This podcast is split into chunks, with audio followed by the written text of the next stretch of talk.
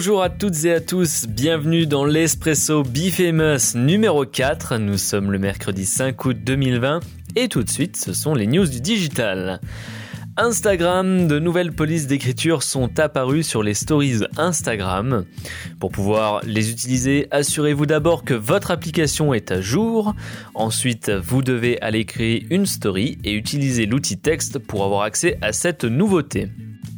TikTok, le président américain Donald Trump donne un ultimatum. L'application chinoise devra être vendue avant le 15 septembre, sinon elle ne pourra plus être utilisée aux États-Unis.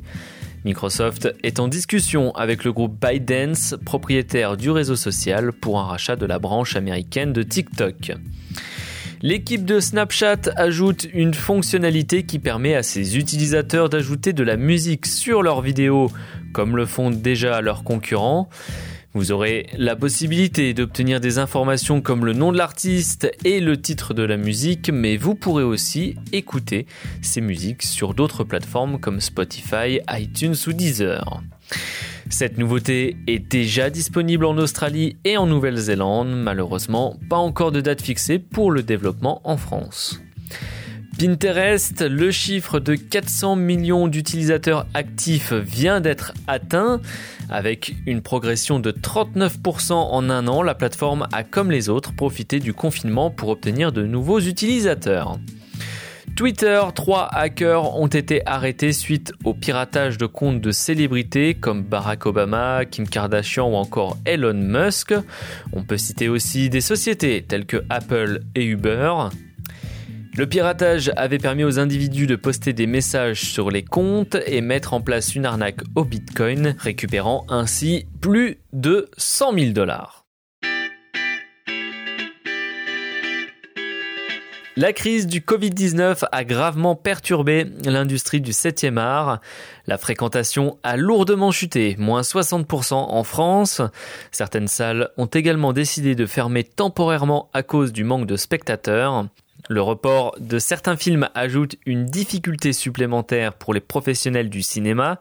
En effet, il faudra encore patienter quelques mois pour visionner les blockbusters comme James Bond, Mulan ou encore Fast and Furious 9. Face à ces difficultés, le cinéma essaye de se réinventer. C'est le cas précis des 41 cinémas de la chaîne Alamo Drafthouse aux États-Unis. L'enseigne a mis en place sa propre plateforme de VOD Autrement dit, la clientèle a accès à d'anciens films célèbres et profite de réductions lors des sorties en salle. Synergy, un autre groupe américain, souhaite quant à lui diversifier son offre de diffusion. La société a tout juste créé sa propre ligue d'e-sport, l'occasion d'élargir sa clientèle. Pour le moment, les affrontements devraient avoir lieu sur le célèbre jeu Mario Kart, une décision qui confirme l'envie de toucher un large public. Toutefois, l'enseigne n'exclut pas non plus le retour des drive-in, ces séances de cinéma projetées à l'extérieur que l'on regarde dans sa voiture. Très populaire dans les années 50, le retour est gagnant cette année puisque plusieurs initiatives ont déjà eu lieu en France. Encore un bon exemple qui nous montre que l'on peut toujours se réinventer. Amazon se lance dans la conquête spatiale en investissant 10 milliards de dollars dans l'initiative Kuiper. Ce projet consiste à lancer une constellation de satellites en orbite pour permettre aux populations non desservies d'avoir un accès Internet haut débit. L'entreprise de e-commerce n'est pas la seule à s'être lancée dans ce nouveau défi. SpaceX, son principal concurrent, a déjà envoyé environ 500 appareils dans l'espace à travers son projet Starlink. Amazon, quant à lui, a pour projet de cibler les zones dites blanches aux États-Unis et pour cela, il souhaite mettre en place plus de 3200 satellites en orbite. Jeff Bezos, le directeur général, a précisé que les cibles visées seraient prioritairement les foyers, les écoles, les hôpitaux ou encore les entreprises.